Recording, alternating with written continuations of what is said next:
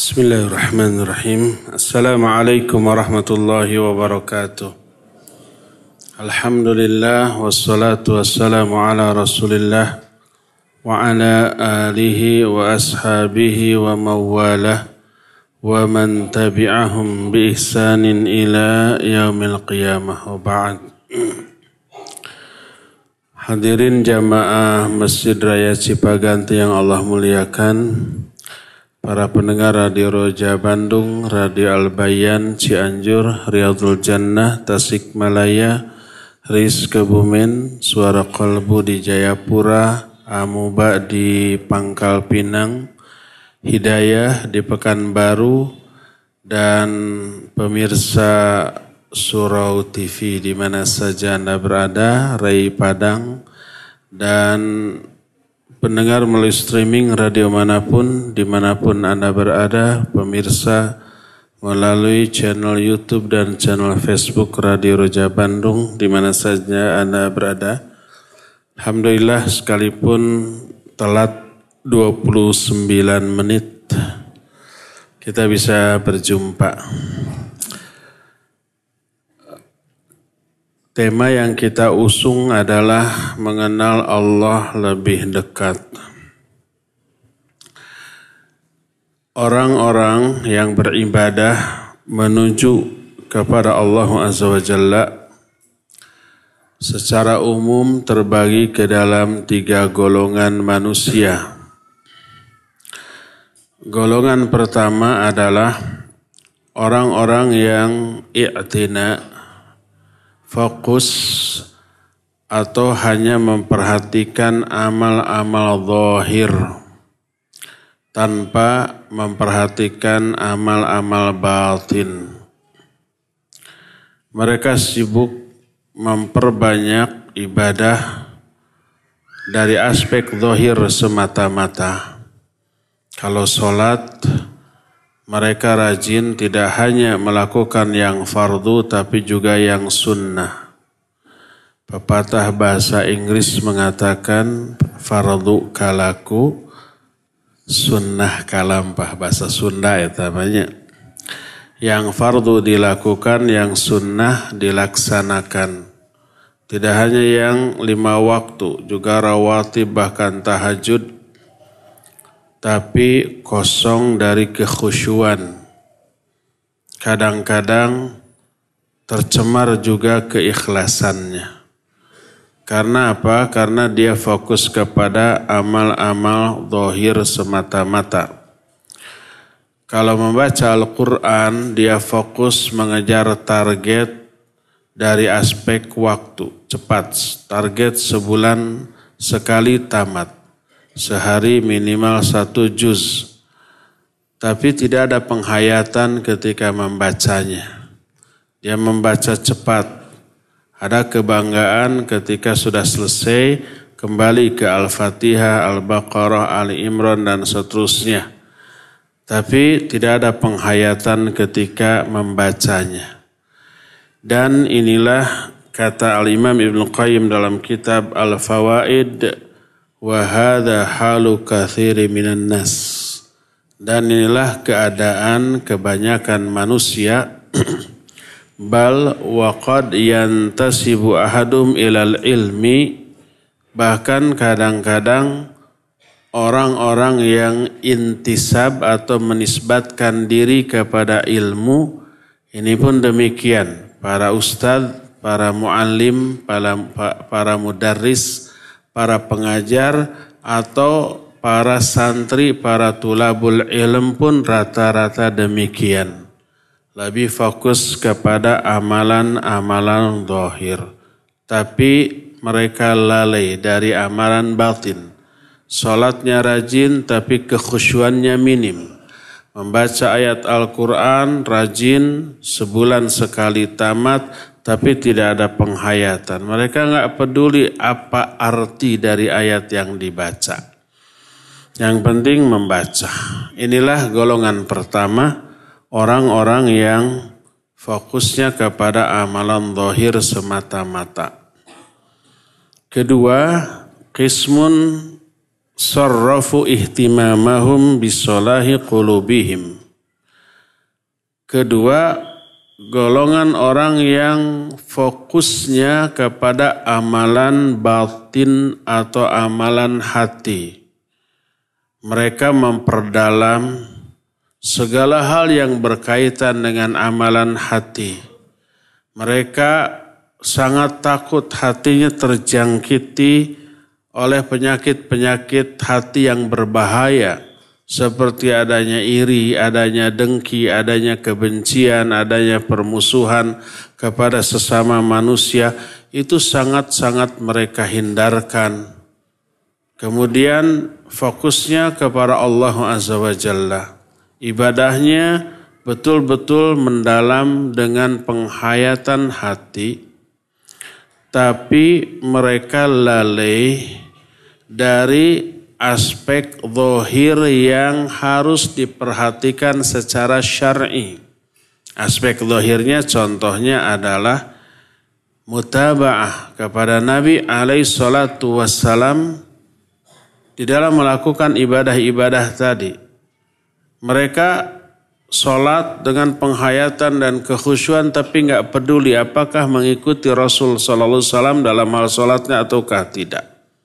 Ya, ini golongan yang kedua. Golongan yang pertama beresiko terjerumus ke dalam banyak dosa dan maksiat. Golongan yang kedua beresiko terjerumus ke dalam banyak perbuatan bid'ah yang tidak dicontohkan. Golongan terakhir yang terbaik kata Imam Ibn Qayyim rahimahullahu taala. Wa qismun tawassatu fa'tanau bi'amalil qulub kama ta kama ta'nau aidan bil a'malil dhahirah. Golongan ketiga ini golongan yang wasat, yang pertengahan, yang merupakan perpaduan antara dua golongan tadi. Mereka memperhatikan aspek zahir sebagaimana mereka memperhatikan aspek batin.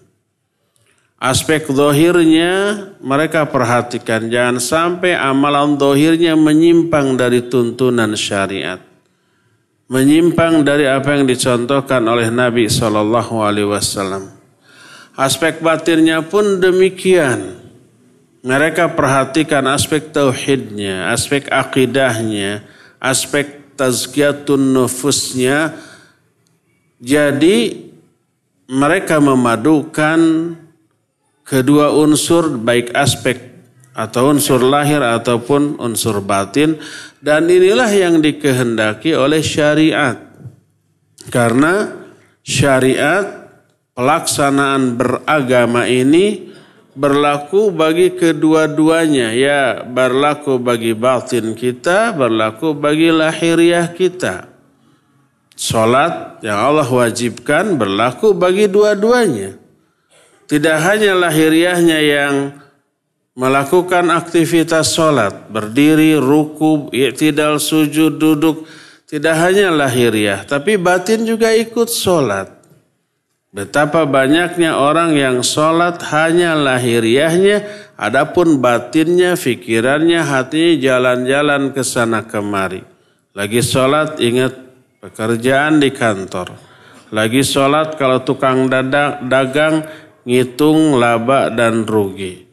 Lagi sholat kalau umpamanya dia tukar programmer malah nyusun program. Dan seterusnya. Jadi yang sholatnya hanya aspek lahir saja.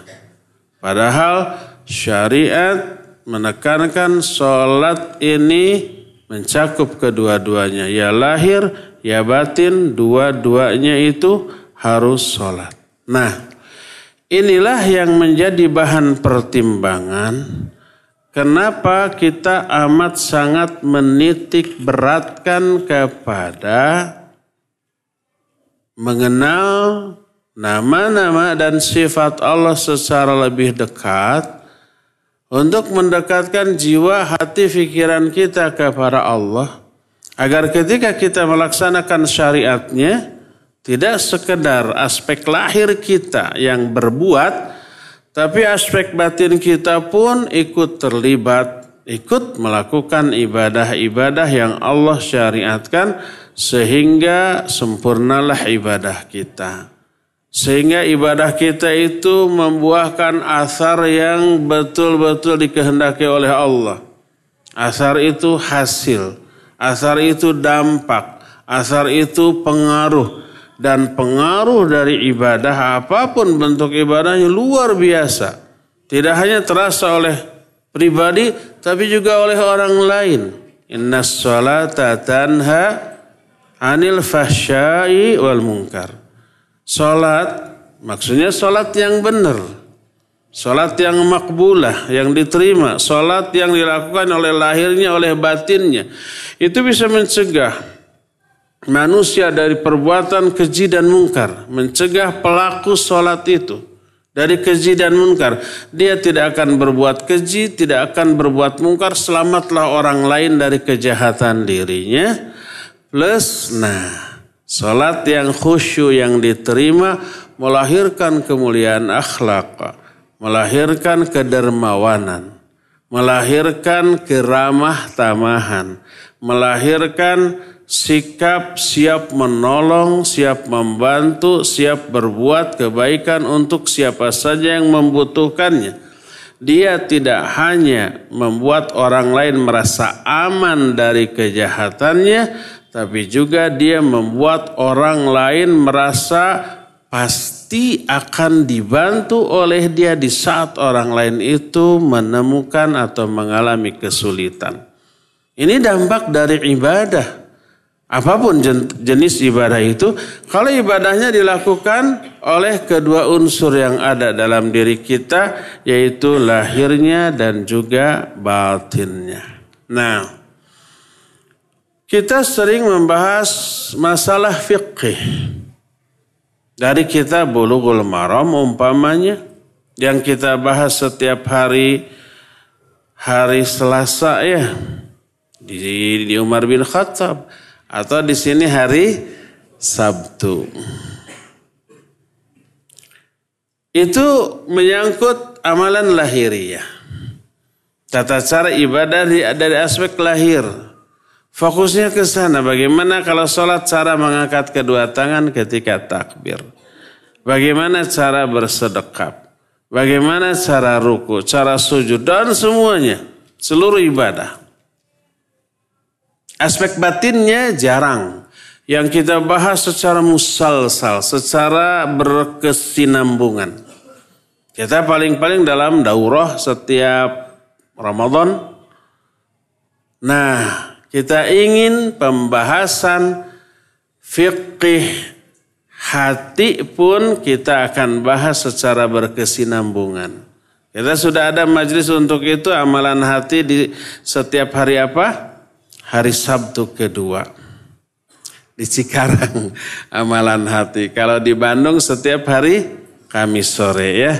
Nah ini kita akan tambah dengan kajian sekarang. Mungkin membahas tazkiyatun nufus atau fiqih batin atau fiqih hati ini membutuhkan waktu beberapa tahun untuk menyelesaikannya. Karena sepekan sekali ya. Sat, salah satu cara yang paling efektif juga efisien untuk mendekatkan diri kita kepada Allah sedekat-dekatnya adalah dengan mengenal dia lebih dekat, sedekat yang kita bisa. Itulah tazkiyatun nufus yang paling efektif, paling efisien. Membersihkan hati, mensucikan jiwa yang paling efektif adalah mencoba berusaha untuk dekat dengan Allah sedekat-dekatnya. Dan cara yang harus kita lakukan untuk itu adalah dengan mengenal Allah semaksimal yang kita bisa. Mengenal Allah tidak boleh dengan sembarang alat. Mengenal Allah dengan akal nggak bisa karena Allah tidak akan bisa terjangkau oleh akal. Nabi SAW bersabda, tafakkaru fi khalqillah. wala tafakkaru fi khalqillah wala tafakkaru fi dzatillah fa innakum lan taqdiru qadarah. Berfikirlah kamu tentang makhluk ciptaan Allah, tentang langit, tentang bumi, tentang lautan, gunung, tentang manusia silakan. Wala tafakkaru fi dzatillah. Jangan kalian berfikir tentang zat Allah karena kalian tidak akan mampu menjangkaunya. Allah tidak bisa terjangkau oleh akal manusia. Makanya bukan itu alatnya, bukan ro'yu, bukan akal fikiran yang menjadi alat untuk bisa mengenal Allah Azza wa Jalla. Lalu bagaimana cara kita mengenal Allah? Melalui informasi dari Allah tentang diri Allah. Bukan dengan informasi dari yang lain-lain. Allah mengenalkan dirinya enggak di dalam Al-Quran? Iya, Allah mengenalkan dirinya dalam Al-Quran. Nama-namanya, sifat-sifatnya, perbuatan-perbuatannya Allah beberkan dalam Al-Quran. Sebagian ada lagi yang dijelaskan dalam hadis-hadis yang sahih. Dan Nabi SAW berbicara tentang sifat Allah, nama Allah, perbuatan Allah bukan dari pikiran, bukan dari otak, bukan dari ro'yu, bukan dari perasaan, tapi melalui wahyu tentu saja. Nah, mengenal Allah yang benar melalui informasi dari Allah. Berkata Abu Bakar As-Siddiq radhiyallahu an, "Araftu Rabbi bi Rabbi, falaula Rabbi ma araftu Rabbi." Aku mengenal Robku melalui informasi yang datang dari Robku. Seandainya dia tidak mengenalkan dirinya kepadaku, aku tak akan pernah mengenal dirinya. Jadi mengenal Allah melalui informasi dari Allah tentang diri Allah ya. Nah, Allah telah mengenalkan nama-nama dan sifatnya di dalam Al-Quran. Kenapa ini kita bahas dan menjadi hal yang sangat penting? Berkata Imam Ibn Qayyim. Inna hadal mawdu' lahuwa min a'zabil mawdu'ati qadaran wa asrafiha sya'nan. Wal i'tina bihi i'tina'un bibabin azimin min abwabid diyanah. Materi ini termasuk materi yang paling agung nilainya dan paling mulia kedudukannya. Materi tentang nama dan sifat Allah. Memperhatikan hal ini berarti memperhatikan satu bab yang agung dari bab-bab dalam masalah agama. Apa alasannya? Ada beberapa alasan yang dibeberkan oleh para ulama kenapa membahas asma dan sifat ini merupakan perkala yang super penting. Pertama, alasan pertama, al ilmu bil asma'i was sifat ashraful ulum. Ilmu tentang nama-nama dan sifat Allah adalah semulia-mulia ilmu. Sepenting-penting ilmu, seagung-agung ilmu. Tidak ada lagi ilmu yang lebih penting, lebih agung daripada ilmu tentang asma dan sifat Allah. Lebih penting daripada ilmu hadis, ilmu fiqih, ilmu tafsir dan ilmu-ilmu syar'i yang lainnya. Ilmu syar'i jauh lebih penting dibanding ilmu dunia. Di kalangan ilmu syar'i yang paling penting adalah ilmu tentang asma dan sifat Allah. Kenapa? Sebab satu kaidah yang ditetapkan di kalangan para ulama dan disepakati di kalangan mereka menyatakan anna syarafal ilmi bi syarafil ma'lum. Kemuliaan suatu ilmu pentingnya suatu ilmu, agungnya suatu ilmu diukur ditentukan oleh objek yang dipelajari oleh ilmu tersebut. Kalau objek yang dipelajari oleh ilmu tersebut adalah objek yang penting, maka ilmu tentang hal itu adalah ilmu yang penting. Contoh, kesehatan penting nggak bagi kita? Penting itu, ya. Maka ilmu yang mempelajari tentang kesehatan ilmu yang sangat penting. Sepenting kesehatan itu bagi diri kita.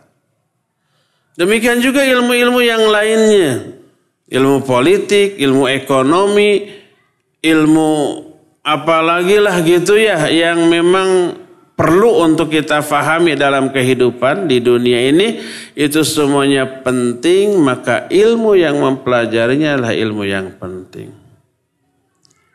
Di antara sekian banyak ilmu yang paling penting ilmu agama. Mana yang lebih penting urusan agama atau urusan dunia? Urusan agama. Urusan dunia mah hanya untuk di dunia. Urusan agama sampai ke akhirat. Dunia mah kita hanya sementaranya. Tidak akan sementerus. Paling sementahun. Berapa lama hidup kita di dunia? Paling puluhan tahun lah. Yang jelas saya usia saya pasti sudah akan melewati 50 tahun. Itu fakta. Kebongkar rahasia deh. Uh, tapi berapa lama lagi kita nggak tahu.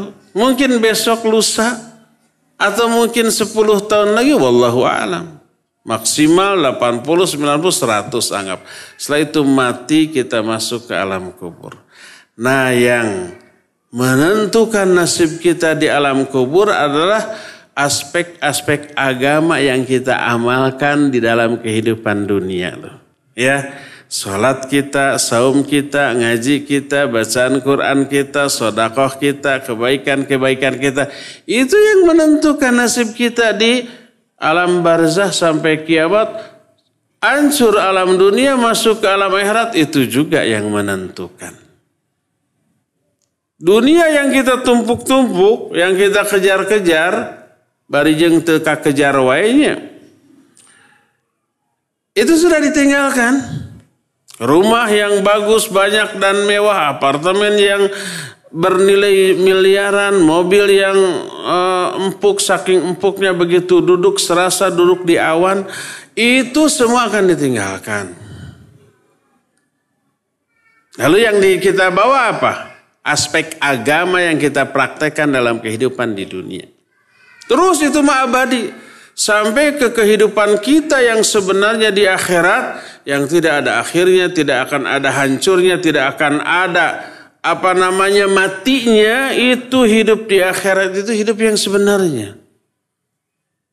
Wa inna daral akhirata lahiyal hayawan laukanu ya'lamun. Sesungguhnya Kehidupan di akhirat itulah kehidupan yang sebenarnya kalau mereka mengetahui. Ini mah semua di dunia mah pasti ada matinya, hancurnya, pasti ada ada apa namanya akhirnya. Nah, sampai masa itu berakhir kita tinggalkan semua. Maka hasil perjuangan kita di dunia menumpuk-numpuk harta, pangkat, jabatan, dug hulu pet nyawa suku dijen hulu hulu dijen suku tisuk jedur nepikan kasore jeder. Dalam rangka mencari harta itu semuanya akhirnya akan ditinggalkan. Yang tadi nggak ada terjemahannya susah diterjemahkannya juga ya. Makanya belajar bahasa Sunda mumpung di Bandung. Selama ngaji di sini akan banyak tem-tem Sunda seperti itu yang susah diterjemahkan jadi agama jauh lebih penting daripada dunia.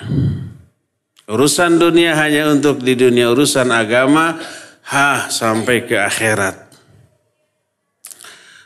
Maka ilmu yang mempelajari agama jauh lebih penting daripada ilmu yang mempelajari dunia. Yang mempelajari tentang agama ya ilmu bahasa Arab, tafsir, hadis, fikih, usul fikih yang seperti itu itu penting-penting, lebih penting daripada ilmu kedokteran, sains dan teknologi, ilmu ekonomi, ilmu politik. Ipolexos Budmilhankam. Lebih utama ilmu tafsir. Ilmu hadis, ilmu fikih dan yang lain-lainnya ya. Nah di kalangan ilmu-ilmu syar'i yang paling penting adalah ilmu tauhid.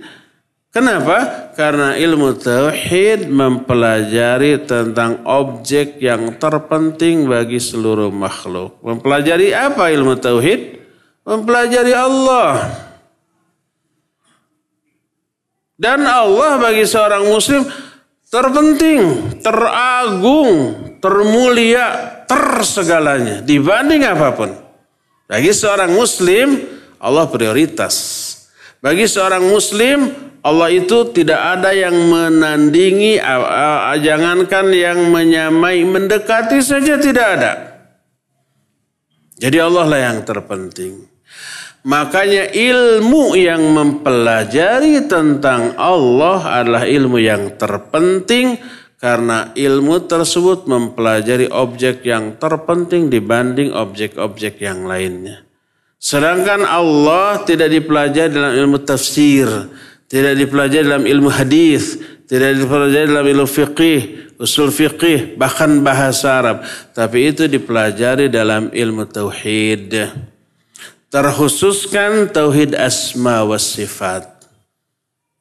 Mengenal nama-nama dan sifat Allah Subhanahu wa taala, ya. Berkata Imam Ibn Qayyim di dalam kitab eh, Fawaid Al-Fawaid beliau menyatakan Ilmul asma'i was sifat min asrafi ulumil khalq. Wa kaifa la yakunu kadhalik? Wa a'zamul ilmi huwal ilmu billahi ta'ala. Wa azamul ilmi bihi subhanah al ilmu bi asma'ihi wa sifatihi. Bal inna dhalika jima'ul ilm. Kata beliau ilmu tentang asma dan sifat Allah merupakan semulia-mulia ilmu. Bagaimana tidak demikian? Ya. Padahal ilmu yang paling agung adalah ilmu tentang Allah. Dan seagung-agung ilmu tentang Allah adalah ilmu mengenal nama-nama dan sifatnya. Bahkan itu adalah kumpulan seluruh ilmu. Jadi ilmu hadis lahir ilmu fiqih lahir, ilmu tafsir lahir, itu seluruhnya sebagai penunjang untuk memahami asma dan sifat Allah secara benar. Beserta aplikasinya. Seluruh fiqih, sholat kita, itu aspek fiqih. Saum kita, zakat kita, haji umrah kita, itu aspek fikih. Itu seluruhnya untuk mengaplikasikan tauhid kepada Allah Azza wa. Dan mentauhidkan Allah hanya bisa diaplikasikan secara sempurna kalau kita mengenal begitu dekat kepada Allah. Dan mengenal Allah harus melalui nama-nama dan sifat-sifat tentang Allah yang telah Allah jelaskan di dalam kitabnya kepada kita. Berkata Imam Ibnul Arabi, Abu Bakar Ibnul Arabi, seorang ulama ahlu sunnah. Beda dengan Ibnu Arabi tanpa alif lam. Ibnu Arabi. Itu oleh, bukan oleh saya. Nah, saya maaf apa artinya. Tapi oleh para ulama seperti umpamai Al-Ghazali dalam kitab Al-Munqidh min Al-Dhalal. Ini juga dinukil oleh Ali Al-Hakam dalam kitab Mukhtasar Ma'arijil Qabul. Ibnu Arabi itu bukanlah seorang muslim. Kata siapa? Kata Al-Ghazali. Beliau tentang tahu tentang akidah Ibnu Arabi dan beliau orang yang kasar atau yang, yang keras atau yang lembut Al-Ghazali dikenal sebagai ulama yang lembut. Dalam kitab Al-Munqidh min Ibnu Arabi itu dikafirkan oleh beliau karena apa? Karena zindiq.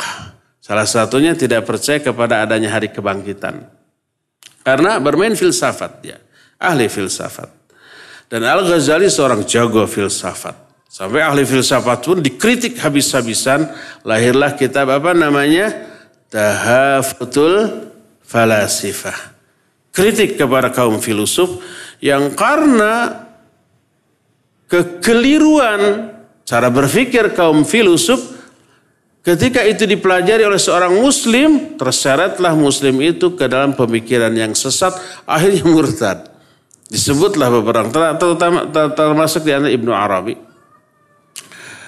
Termasuk apa yang biasa disebut dengan bapak kedokteran Islam siapa? Ibnu Sina. Ya Ibnu Sina juga seperti bukan seorang muslim tapi diklaim oleh orang sebagai seorang tokoh muslim. Bahkan ada rumah sakit Al-Islam di Bandung menamai satu gedung dengan gedung Ibnu Sina. Ada masjid namanya Masjid Ibnu Sina? Ada. Avesina itu Avesina itu Ibnu Sina. Ada ya? La haula wa la quwata illa billah. Berkata, ya, ini ada Ibnul Arabi pakai alif lam Abu Bakar Ibnul Arabi. Seorang ulama ahlu sunnah. Beda dengan Ibnu Arabi tadi. Berkata Ibnul Arabi ketika menerangkan keutamaan ilmu tentang asma dan sifat Allah. Kata beliau, syaraful ilmi bi syarafil ma'lum. Wal bari ashraful ma'lumat. Fal ilmu bi asma'ihi ashraful ulum.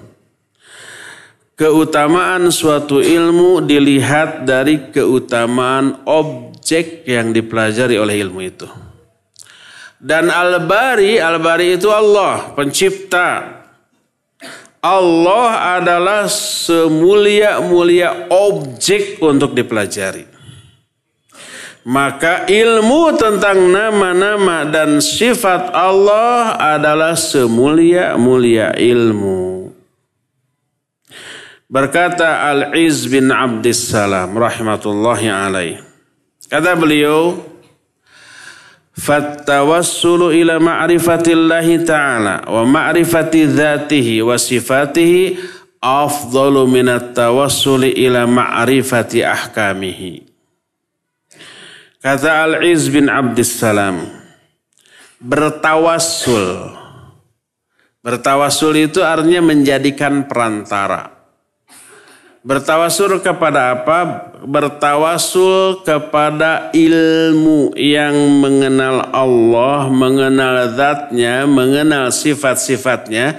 Bertawasul dengan ilmu tentang asma dan sifat Allah lebih utama daripada bertawasul dengan ilmu-ilmu tentang hukum-hukumnya. Hukum fikih yang dipelajari bersumber dari Al-Quran dan As-Sunnah itu bisa menjadi wasilah perantara untuk bisa sampai kepada Allah secara benar.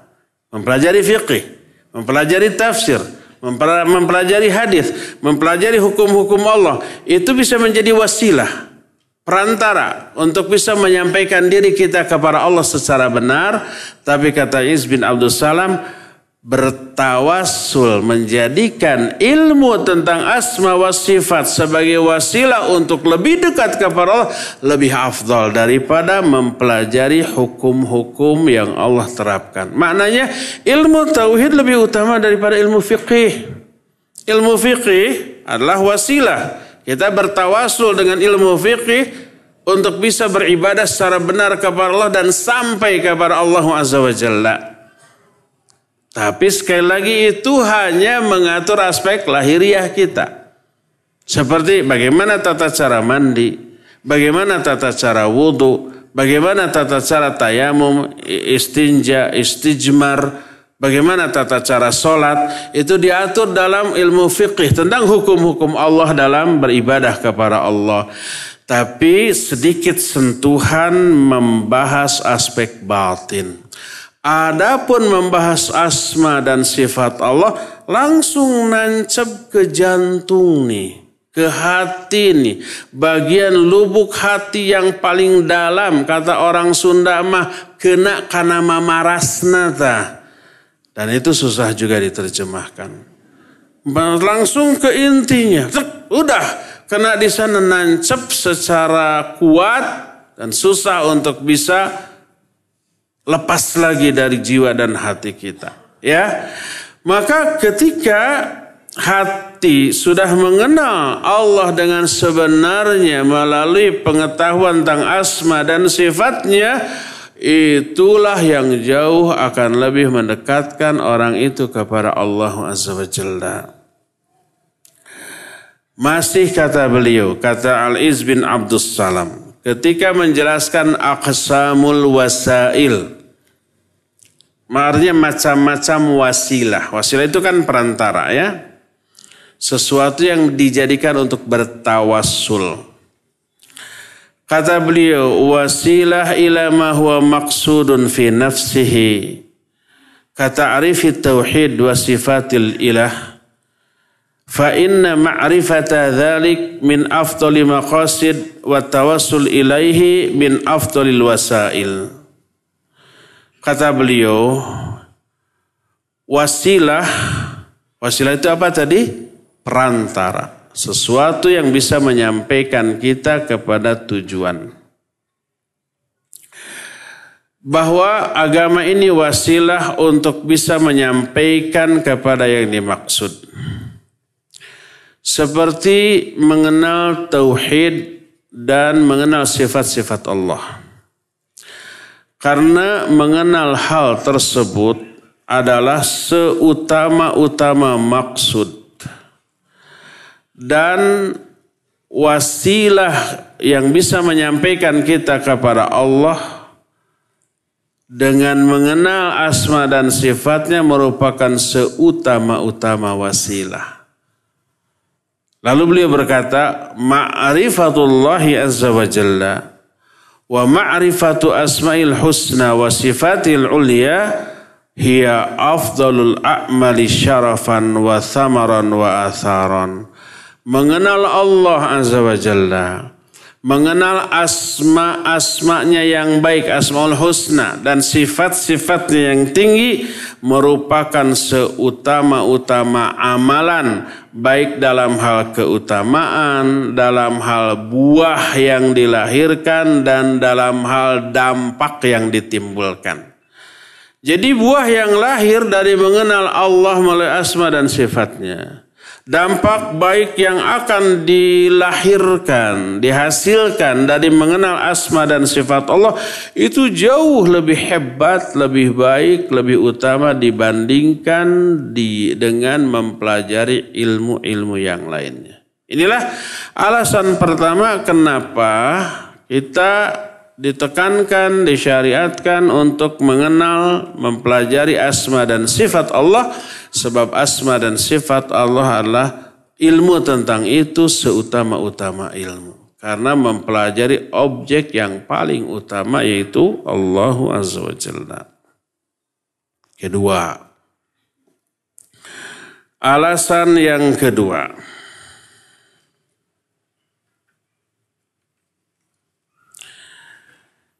Al-ilmu bil asma'i was sifat huwa tariqu li ma'rifatillahi ta'ala. Ilmu tentang asma dan sifat Allah adalah satu-satunya jalan untuk mengenal Allah secara benar. Antum umpamanya mengetahui saya dari jauh dari isu Sebagian isu itu ada yang hoax, bohongnya. Betapa banyaknya seseorang diberitakan begini dan begitu, ternyata enggak. Kalau melalui orang lain kayak gitu tuh. Untuk mengenal saya lebih jauh,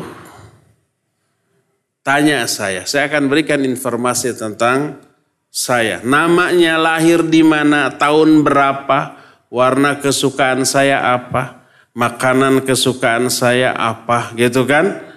Terus eh, apalagi tempat yang paling dikenang karena memiliki kenangan termanis selama hidup di mana itu hanya saya yang tahu orang lain nggak tahu kan? Ya, itulah cara mengenal saya. Jadi mengenal saya yang paling utama hanya melalui informasi dari saya. Satu-satu. Jangan tanya ke orang terdekat saya. Orang terdekat saya mungkin hanya tahu secara global, secara umum. Tapi masa lalu saya mereka nggak tahu. Ketika saya menyendiri mereka nggak tahu. Ketika ditanya apa makanan kesenangan saya, mereka hanya melihat bagaimana saya makan, oh disimpulkan. Padahal kadang-kadang saya acting. Saya kelihatan makan lahap gitu ya. Wow kayaknya Ustadz seneng ke makan. Padahal nggak seneng cuma untuk membahagiakan orang yang traktir.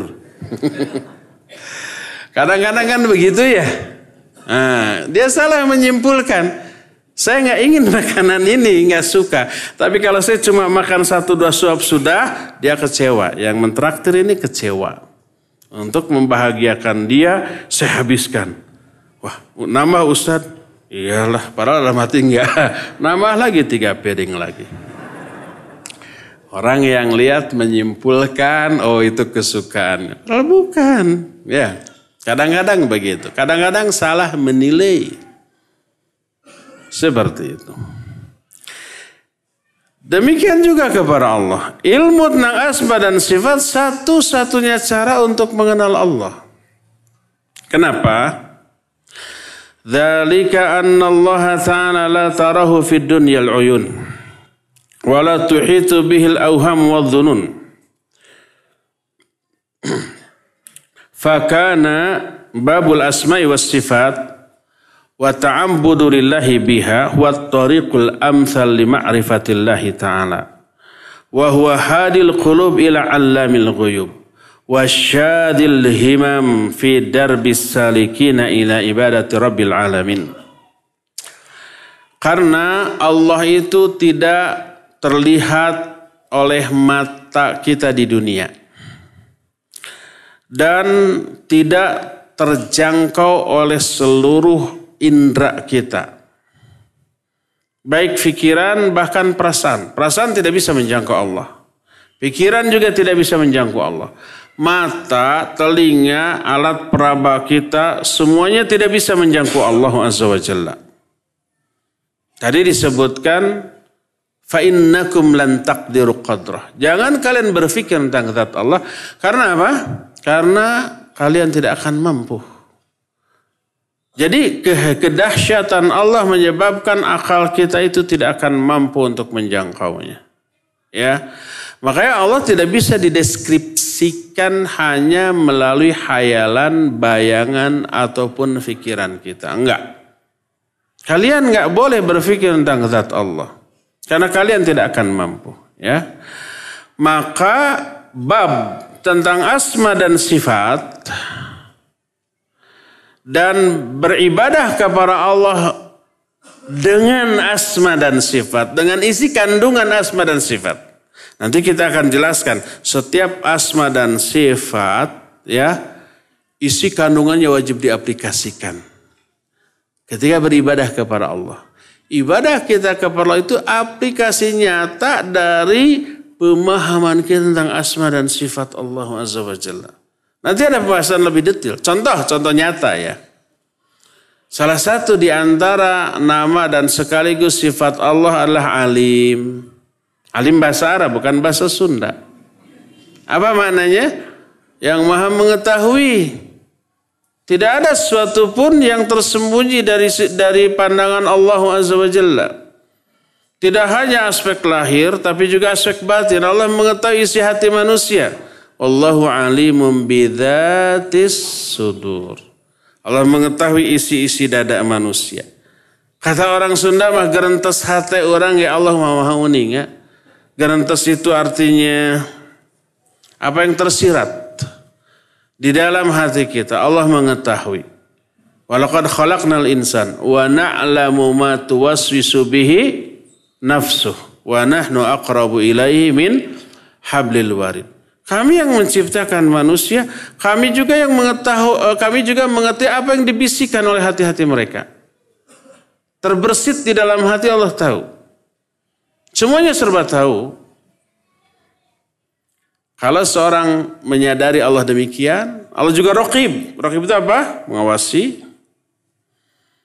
Konsekuensi apa yang lahir dari pemahaman ini? dia selalu merasa diawasi oleh Allah. Termasuk hatinya dan pikirannya. Makanya dia jaga hatinya dan pikirannya agar tidak memiliki niat buruk, pikiran buruk yang mengundang murka dan azab Allah Azza wa Jalla. Lahirlah sifat muraqabah. Dan muraqabah amalan hati yang amat sangat agung. Muraqabah termasuk salah satu aplikasi dari pemahaman kita tentang salah satu sifat Allah yaitu alim. Nah, begitulah seterusnya. Jadi seluruh amal ibadah yang kita lakukan, lahirnya, batinnya, itu aplikasi dari pemahaman kita tentang asma dan sifat Allah. Ya, Jadi bab tentang asma dan sifat Allah Asma'nya kita ambil dari Quran sebab itu informasi dari Allah tentang dirinya.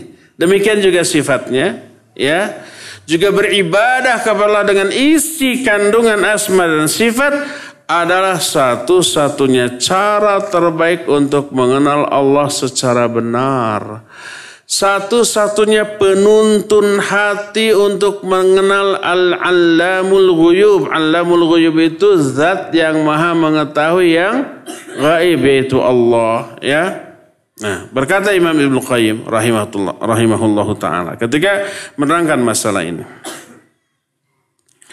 Fal imanu bis sifat wa ma'rifatuha ah, fal imanu bis sifat wa, wa ma'rifatuha wa ithbatu haqaiqiha wa ta'alluqul qalbi biha wa syuhuduhu laha huwa mabda'ut tariq wa wasatuhu wa ghayatuhu wa huwa ruhus salikin wa hadihim ilal wusul wa muharriqu azamatihim idha fataru wa muthiru himamihim idha qasaru fa inna sayruhum innama huwa ala syawahid. Faman kana la syahada la syahida lahu fala sayra lahu. Wala talaba wala suluka lahu. Wa a'zamu syawahid sifatu mahbubihim wa nihayatu matlubihim. Wa dhalika huwa al-alamul ladzi rafa'a lahum fis sayri fasyammaru ilaih Kata Imam Ibnu Qayyim,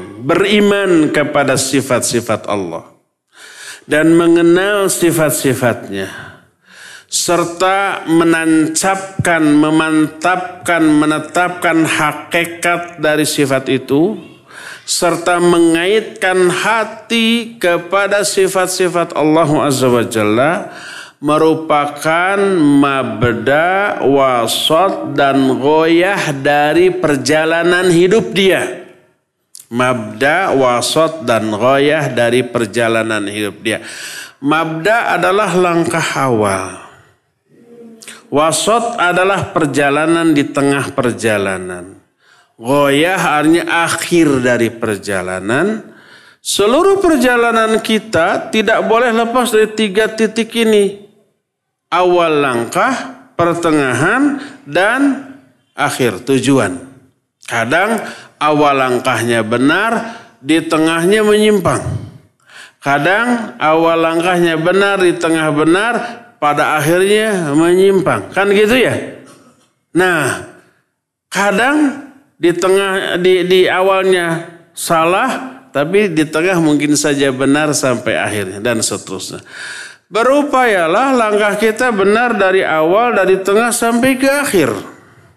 Nah, mengenal sifat Allah, menetapkan sifat Allah, mengaitkan hati kita dengan isi kandungan sifat Allah merupakan mabada, wasat dan goyah dari perjalanan hidup kita.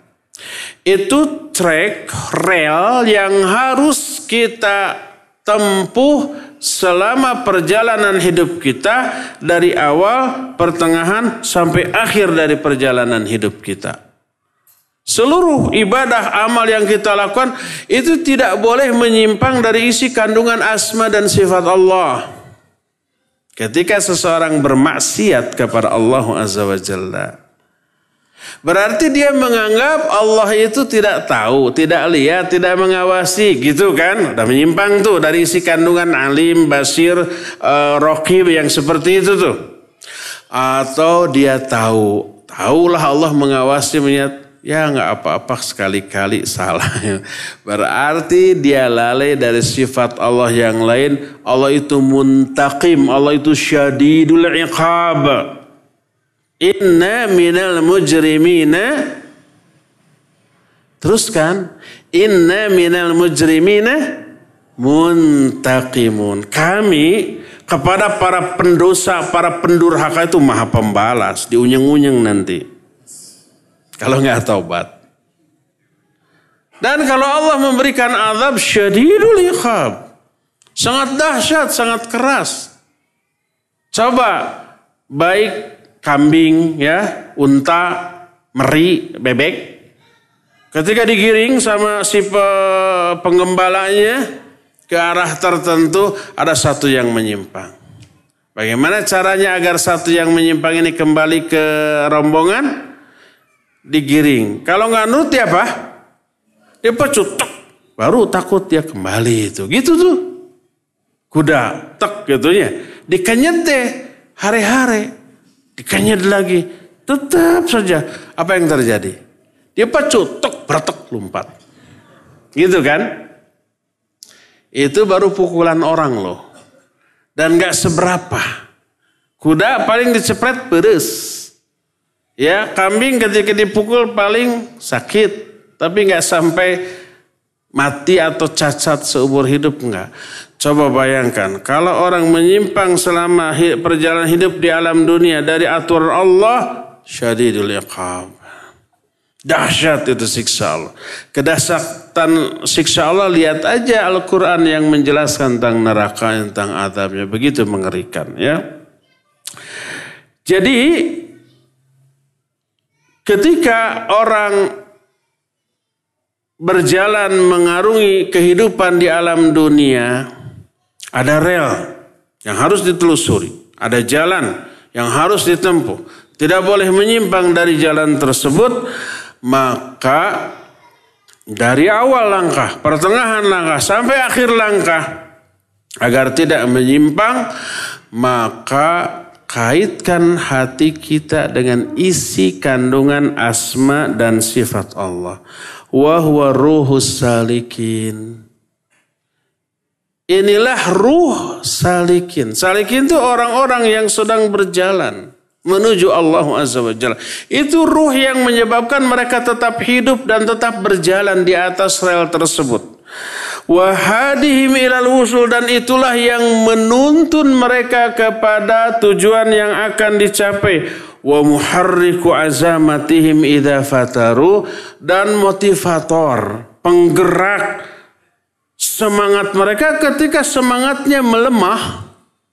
Ketika semangat melemah ingat kepada isi kandungan asma dan sifat Allah. Itu semangatnya muncul lagi wa muthiru himamihim idza qasaru dan juga bisa mengobarkan kembali semangat cita-cita mereka ketika cita-cita itu meredup. Coba bayangkan seorang buruh buruh bangunan ya kepanasan terus bergelayutan di tempat yang tinggi karena membangun bangunan gedung tinggi umpamanya dia capek, dia kepanasan, dia lapar, dia haus. Dan penderitaan yang dialami mungkin menurunkan semangatnya. Menurunkan juga kekuatannya menjadi lemah. Dan itu wajar teralami. Bagaimana caranya agar orang itu dikobarkan lagi semangatnya? Ingatkan kita minimal kepada dua hal. Pertama, ya nggak apa-apa sekarang capek, tapi nanti kan hari Sabtu gajian. Dikasih gambar proklamator beberapa lembar, kan gitu ya? Berapa itu? Seratus ribuan beberapa lembar atau beberapa gepok gitu ya. Tapi kalau kamu males terus kayak begini, kamu dipecat. Jangankan Gambar Soekarno-Hatta, gambar orang utan juga nggak akan dapat. Orang utan berapa gambarnya? 500 Pak? 500 rupiah ya? Jangan kan Soekarno-Hatta orang utan aja nggak akan dikasih itu gitu. Ingat kepada hal itu, itu memotivasi dia enggak? Kalau umpamanya nanti kamu diberhentikan, nggak dapat gambar Soekarno-Hatta, terus anak istrimu gimana? Udah kasih makan apa? Maka oh iya ya semangat lagi dia. Semangat lagi. Itu dunia loh, apalagi akhirat. Ketika seorang merasakan kelelahan, kecapean, kepenatan, kebosanan dalam mengarungi hidup dengan beribadah, coba ingatkan dia dengan isi kandungan asma dan sifat Allah Azza. Berupa apa? Berupa dari aspek negatifnya ya Allah itu syadidul iqab. Takut tuh. Allah itu muntaqim. Allah itu sekecil apa pun dosa kesalahan pasti akan ada perhitungan gitu ya. Terus ada aspek positifnya ingat. Kelelahan kita, kepenatan kita, kebosanan kita menggugurkan dosa-dosa kita. Kadar dosa yang gugur sebanding dengan kadar penderitaan ketika kita melakukan ibadah. Ya, Allah juga melimpahkan rahmat, ampunan, ridhonya, surganya. Ingat di surga itu ada bidadari cantik. Ya, wah itu memotivasi apa tidak? Iya, memotivasi. Memberi kekuatan enggak? Iya, memberi kekuatan.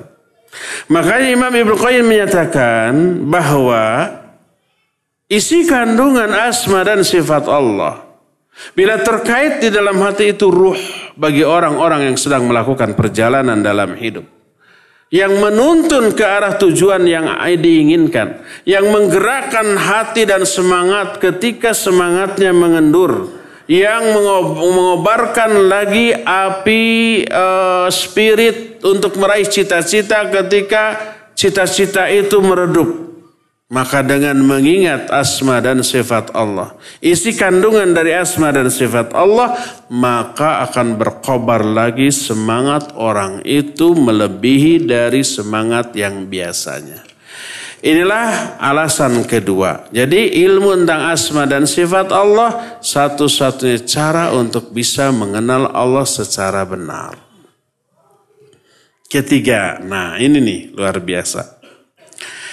Poin ketiga, alasan ketiga. Kenapa kita sangat-sangat dianjurkan untuk mengenal Allah lebih dekat melalui asma dan sifatnya. Al-ilmu bil asma'i was sifat asluddin wasirrul ubudiyah. Ilmu tentang asma dan sifat Allah adalah perkara paling pokok dalam agama dan rahasia serta inti sari dari ibadah. Seluruh ibadah amal soleh yang kita lakukan itu sebenarnya untuk mewujudkan kandungan asma dan sifat. Makanya itu dianggap sebagai pokok dari agama, perkara pokok dari agama. Sampai penjelasan dalam kitab yang saya pegang ini menghabiskan empat lembar, eh, empat halaman. Satu halamannya aja satu jam. Makanya nggak cukup waktu yang kita miliki untuk membeberkan poin ini. Kita tunda ini sampai selasa depan ya. Sekarang cukup sampai di sini saja. Setelah sudah satu jam waktu yang kita habiskan untuk menerangkan ini. Kita masih punya sisa waktu beberapa detik untuk tanya jawab. Dipersilakan untuk mengajukan pertanyaan. Wassalamualaikum ala Muhammadin wa ala alihi wa. Pertanyaan pertama.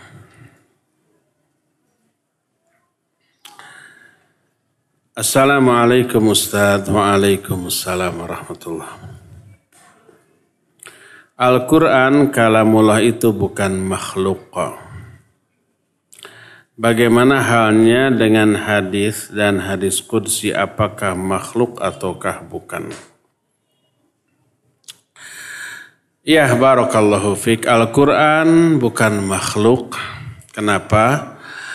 Karena dia kalamullah. Kalamullah adalah salah satu sifat Allah. Dan sifat Allah bukanlah makhluk.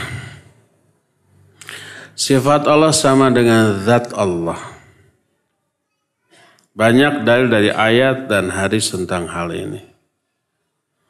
Boleh nggak kita berlindung kepada makhluk? Tidak boleh.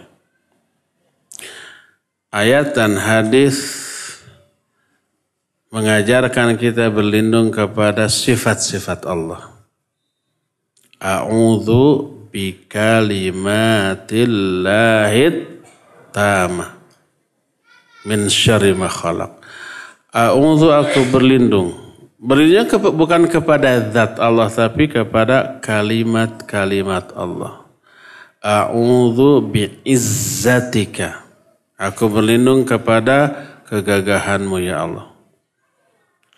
A'udzu biridhaka min sakhatik. Itu doa apa?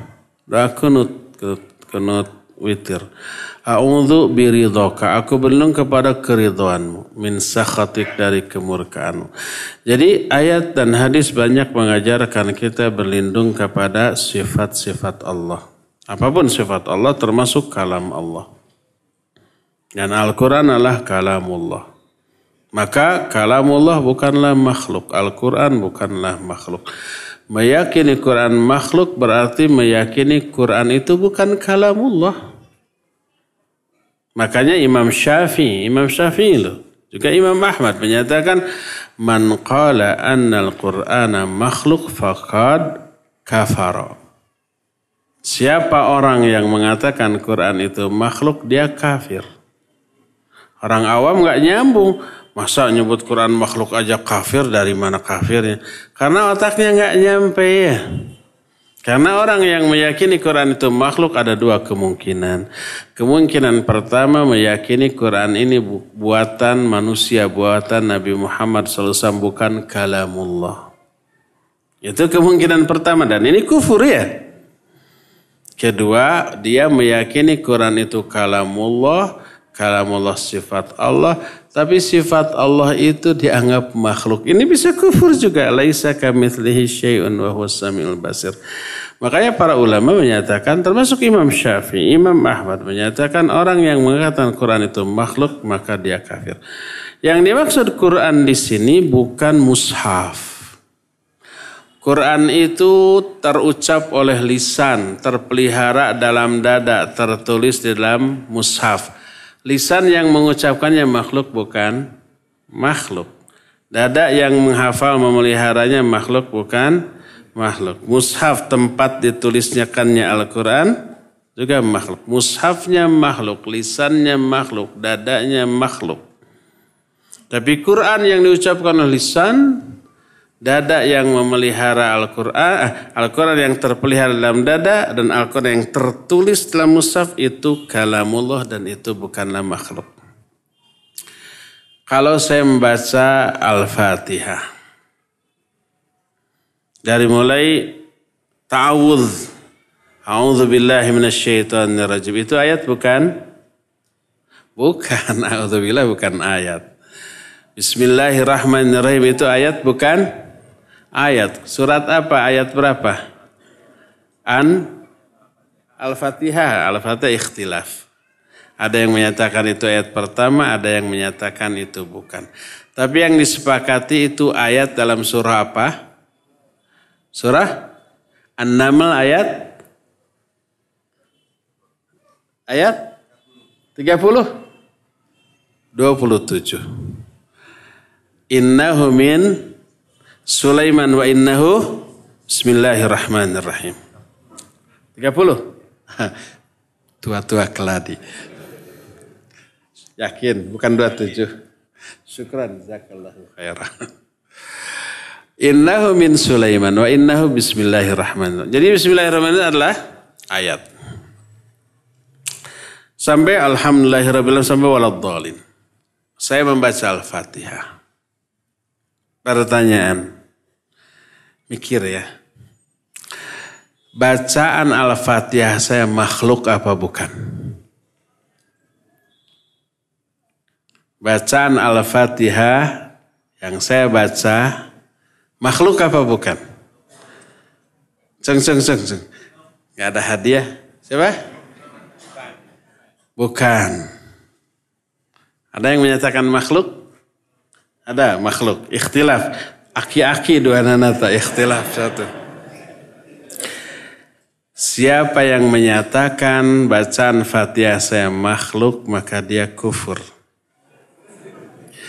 Siapa yang menyatakan bacaan Al-Quran saya bukan makhluk, eh makhluk, dia juga kufur. Terus yang benar apa tuh? Yang benar dirinci. Adapun ucapan saya ketika saya berbicara dan yang dibicarakannya adalah Al-Fatihah, perbuatan saya dalam membaca Al-Fatihah perbuatannya makhluk. Karena Allah Allahu khalaqakum wa ma ta'malun. Allah yang menciptakan kalian dan menciptakan apa-apa yang kalian amalkan. Amalan kita makhluk. Kitanya makhluk, amalan kitanya makhluk termasuk bacaan. Perbuatan saya ketika membaca Fatihah itu makhluk. Adapun Al-Fatihahnya yang saya baca itu kalamullah. Jadi dalam perbuatan seseorang ketika membaca Al-Quran, perbuatan saya membaca Al-Fatihah ada dua hal. Pertama perbuatan ketika membaca Fatihah. Kedua Al-Fatihah yang dibaca. Al-Fatihahnya kalamullah, perbuatan saya ketika membacanya adalah makhluk. Nah seperti itu. Nah pertanyaannya apa tadi teh? Oh, hadis kudsi ya hadis kudsi. Jadi kalau Al-Quran itu bukan, bukan makhluk. Tapi kalamullah dan kalamullah adalah sifat Allah. Sekarang hadis Nabi SAW. Apakah hadis Nabi kalamullah? Bukan. Isinya iya. Isi dari hadis Nabi SAW adalah wahyu. Tapi bukan kalamullah. Jadi ucapan dalam hadis baik hadis Nabi ataupun hadis Qudsi redaksionalnya dari Rasul Sallallahu Alaihi Wasallam.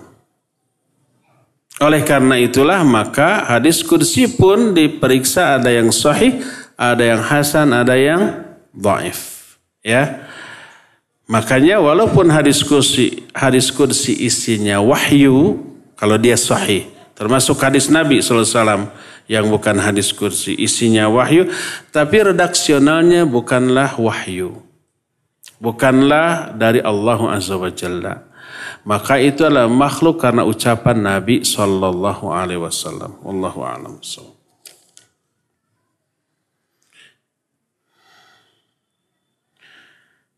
Semoga Ustaz selalu diberikan kesehatan dan keberkahan. Amin wa iyyakum semua semuanya ya sehat selalu.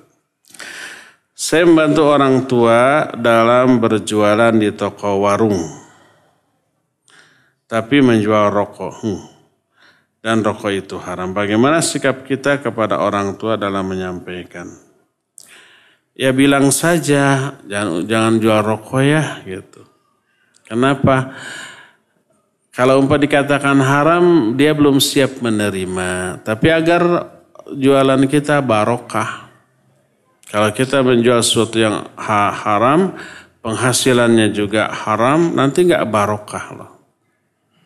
Kalau perlu dikutip, di print out uh, fatwa beberapa pihak tentang haramnya rokok. MUI ada, ya Muhammadiyah ada. Lajnah fatwa lajnah daimah banyak dikutip tentang hukum rokok. Nah agar barokah kita hentikan. Insya Allah Allah akan lebih berikan keuntungan yang berlebih. Ustadz, apakah parameter seseorang dipanggil Ustadz? Apakah dengan suka menjadi imam, hafal 30 juz, suaranya bagus, sudah bisa disebut ustadz. Secara bahasa ustadz itu guru. Kalau dia mengajar ya ustadz untuk level apa pun. Guru TK dipanggil ustadzah. Boleh apa tidak? Boleh karena real, nyata. Dia ustadzah. Walaupun yang diajarkan ikro. Walaupun yang diajarkan fatihah, doa-doa harian. Boleh kita panggil ustadzah. Boleh kita panggil ustadz. Jadi intinya yang mengajarkan ilmu, boleh kita memanggil dia dengan sebutan ustadz. Adapun hafal tiga juz jadi imam tapi tidak mengajar ya dari segi apa dia dipanggil ustadz? Bukan pengajar kok. Ada nggak orang hafal 30 juz, suaranya bagus, jadi imam tapi nggak ngajar? Ada? Mungkin ada. Ya, boleh nggak orang itu dipanggil ustadz? Mangga atas nggak dosa.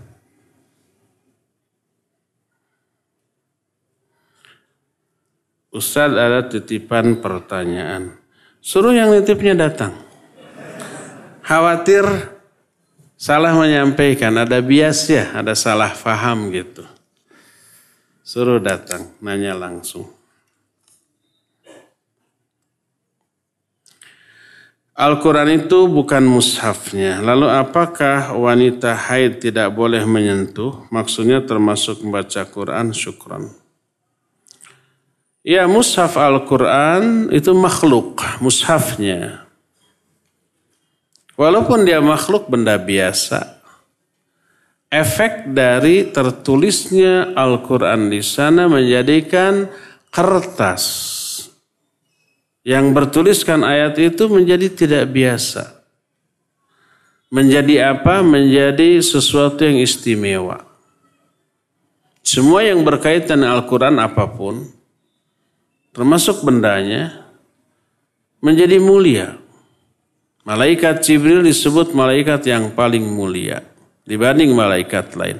Karena dialah yang membawa Al-Quran dari Allah diturunkan kepada Rasulnya. Nabi Muhammad SAW semulia-mulia para nabi. Karena beliaulah satu-satunya yang menerima Al-Quran dibanding nabi-nabi lain. Umat Nabi SAW sebaik-baik umat. Umat pilihan Allah. Karena mereka lah yang menerima Al-Quran. Thumma al-kitab alladhina min ibadina. Kemudian kami wariskan kitab Al-Quran ini kepada hamba-hamba pilihan kami. Yaitu umat Islam. Dibanding umat-umat lainnya. Ya. Bulan yang paling utama bulan apa? Ramadan. Karena di bulan Ramadan Al-Quran diturunkan syahrul Ramadan alladhi unzila fihil Quran. Inna angza, terus bulan Ramadan, malam yang terbaik apa? Lailatul Qadar. Karena di malam itu Al-Quran turun. Inna angzalnahu fi Lailatul Qadar. Amalan manusia yang paling baik apa? Belajar Al-Quran dan mengajarkan Al-Quran. Khairukum man ta'allama Al-Quran wa 'allamahu. Sebaik-baik kalianlah orang yang mengajarkan Quran, belajar Quran dan mengajarkannya kaum, komunitas atau person yang terbaik adalah orang yang mengamalkan Quran. Innallaha yarfa'u qauman bihadzal kitab. Allah mengangkat derajat kemuliaan suatu kaum karena kitab Al-Quran. Pokoknya apa pun yang terkait dengan Al-Quran itu akan menjadi mulia, termasuk mushaf. Sama-sama kertas sama dengan kertas majalah, koran, buku yang lain, ya Walaupun kualitas kertasnya paling jelek, tapi di sana dituliskan Al-Quran dia menjadi istimewa. Maka ada hukum-hukum tertentu. Nggak boleh umpamanya di, dihinakan. Ada kertas berisian Al-Quran diinjak. Nggak boleh. Kalau majalah yang lain, buku yang lain, koran silakan injak. Walaupun ada huruf Arab di sana. Selama huruf Arabnya bukan bukan Quran seperti koran-koran di Saudi gitu ya. Itu bukan Quran, koran. Silakan injak-injak. Silakan pakai bungkus tarasi. Tapi kalau kita ngawarung jual tarasi, jual asin jangan dibungkus dengan mushaf Al-Quran yang sudah sobek. Nggak boleh. Nggak boleh dihinakan. Nggak boleh untuk mushaf Al-Quran. Kadang-kadang ada ya orang ikhwan ini. Musolat, habis mushaf, berdiri, si mushafnya diapakan? Lemparkan. Karena dia bilang itu kan bendanya. Saya tidak menghinakan Qur'annya, tapi mushaf sama. Jadi tidak boleh mushaf Al-Quran dihinakan. Sampai sampai para ulama membahas hukum menyentuh mushaf Al-Quran ketika haid dan junub.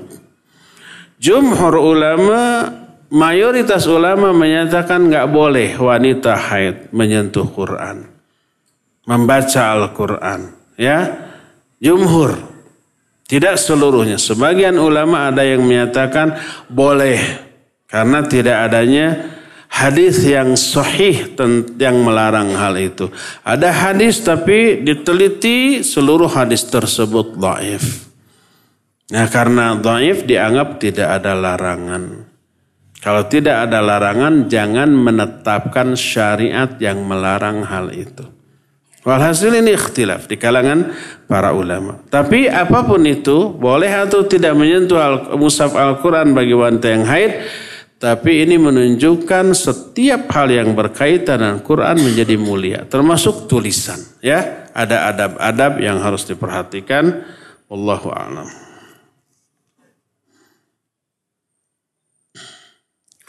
Ustadz bagaimana mengecek sumber yang sahih atau rujukan ilmu asma dan sifat? Ya, asma dan sifatlah seluruhnya tertuang di dalam Al-Quran. Selain yang tidak dalam Al-Quran atau hadis sahih, ya nggak boleh kita tetapkan sebagai asma dan sifat Allah. Berarti bukan dari Allah, bukan dari Rasulnya kan? Hanya dua sumber Quran dan sunnah yang sahih. Ya. Nah para ulama sudah mengumpulkan. Dari sini lahir banyak kitab yang membahas asma dan sifat Allah. Di antaranya umpamanya Aqidah Al-Wasitiyah Sunan Syekhul Islam Ibn Taimiyah. Di antaranya Lum'atul I'tiqad, susunan uh, Al-Maqdisi rahmatullahi alaih. Dan ada syarahnya Lum'atul Syarah Lum'atul I'tiqad dari Syekh Al-Utsaimin yang pernah juga kita uh, bahas. Di antaranya Al-Qawaidul Muthla, kitab tentang kaidah-kaidah tinggi dalam memahami asma dan sifat Allah Azza wa Jalla ya. Nah, itu Syekh Al-Utsaimin rahmatullahi alaih. Dan banyak lagi se apa namanya kitab-kitab yang membahas tentang tauhid asma wa sifat. Dengan rujukan yang sahih dari para ulama ahlus sunnah ya. Seperti itu.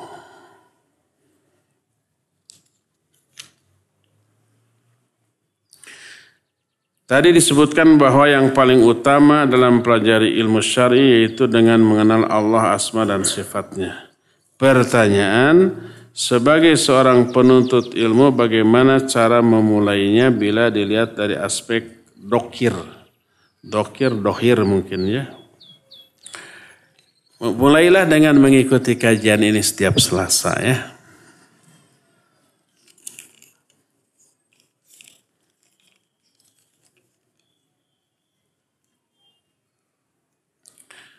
Di tempat kerja saya ada kejadian kesurupan ustad. Loh kesurupan ustad? ustad nggak bisa nyurup. Bisi saya salah maca komanya di mana ya. Di tempat kerja saya ada kejadian kesurupan ustad. Titik. Titiknya di sana, nggak ada koma. Mungkin gini bahasa di tempat kerja saya ada kejadian kesurupan Ustadz gitu ya. Ada yang bisa menyembuhin kesurupan itu tuh. Katanya Ustadz di sekitar tempat kerja saya ini ada ya sebangsa jin gitu. Nah kata dia nih caranya dia nyediain botol di dalamnya. Deh diletakkan deh di depan ruangan. Nah, katanya biarkan satu minggu, biar jin yang di tempat kerja saya itu masuk ke situ. Yang katanya diberi doa-doa mungkin. Itu dalam Islam gimana Ustadz? Dan gimana caranya biar orang itu nggak kesurupan lagi? Nggak cuma sekali, itu dua udah dua kali. Dari mana Ustadz itu tahu bahwa jinnya masuk ke sana? Apa melihat atau ada detektor pendeteksi jin gitu, jadi pas masuk itu punya langsung ditutup. Wallahu a'lam bishawab. Iya, fenomena kesurupan benar. Quran menjelaskan, hadis menerangkan, dan para ulama tidak ada yang mengingkarinya. Pihak yang mengingkari hanyalah aklaniyun. Mu'tazilah yang takdimul akal anin nakal. Yang lebih mengedepankan akal daripada wahyu. Ayat membahas, hadis membahas, realita banyak. Realita termasuk sihir. Ayat menerangkan, hadis menjelaskan. Para ulama membahas dalam bab-bab tertentu dalam masalah itu dalam kitab mereka. Realita sihir ada.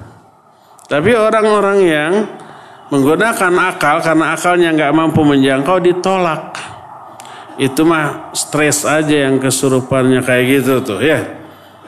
Jadi diakal-akalin. Uluh sudah habis. Intinya kesurupan ya ada dan itu setan dari kalangan bangsa jin. Pernahkah bisakah jin itu ditangkap? Ya bisa. Dengan catatan kalau dia berwujud Pernah nggak Nabi saw menangkap jin? Pernah. Ketika sholat datang jin mengganggu lalu mengatakan A'udzubillahi minka pergi. Datang lagi A'udzubillahi minka berkali-kali sampai ditangkap dan diikat. Lalu beliau menyatakan seandainya aku tidak ingat kepada doa Sulaiman, niscaya akan aku ikat sampai pagi dan dijadikan mainan anak-anak. Tapi karena ingat dilepaskan lagi. Ada nggak sahabat yang menangkap jin? Ada. Siapa? Abu Hurairah radhiyallahu anhu. Dia disuruh menjaga Baitul Mal, kurma dan makanan lain. Malam-malam ada yang nyuri ditangkap. Sampai tiga kali ternyata itu jin. Ya, setan dari kalangan bangsa ditangkap dia ampun-ampunan minta dilepaskan. Ini menunjukkan itu bungklekan berwujud baru. Adapun kalau sedang tidak berwujud nggak bisa ditangkap. Kalau berwujud bisa ditangkap, diikat, dibunuh, dilukai. Karena itulah jin itu ketika berwujud beresiko. Makanya nggak sembarangan berwujud. Karena beresiko itu tadi bisa ditangkap rame-rame, babak pelur. Nah, kalau ditangkap diikat bisa atau dipegang bisa. Bukan dimasukkan ke dalam botol. Jadi hadis Nabi Kemudian riwayat para sahabat ditangkap dan diikat. Adapun dimasukkan ke dalam botol itu hanya adalah dongeng-dongeng dan kisah-kisah. Itulah korban-korban film ya. Tidak begitu cara menangkap jin ya. Begitu Allah Terus gimana caranya agar orang itu tidak kesurupan lagi? Orang itu yang harus dibekali tauhid, dibekali zikir, ajarkan zikir kepada dia. Ajarkan tauhid kepada dia ya. Begitu sedikit lalai jin masuk. Maka jangan mengabaikan aspek zikir karena zikir merupakan benteng utama bagi seorang muslim. Ya. Cukup ya, sampai di sini saja. Pertanyaan lain masih ada tapi tidak sempat terjawab. Mudah-mudahan di hari Selasa yang akan datang. Subhanakallahum bihamdik asyhadu an la ilaha illa anta astaghfiruka wa atubu ilaik walhamdulillahi rabbil alamin. Wa sallallahu ala Muhammadin wa ala alihi wa ashabi warahmatullahi wabarakatuh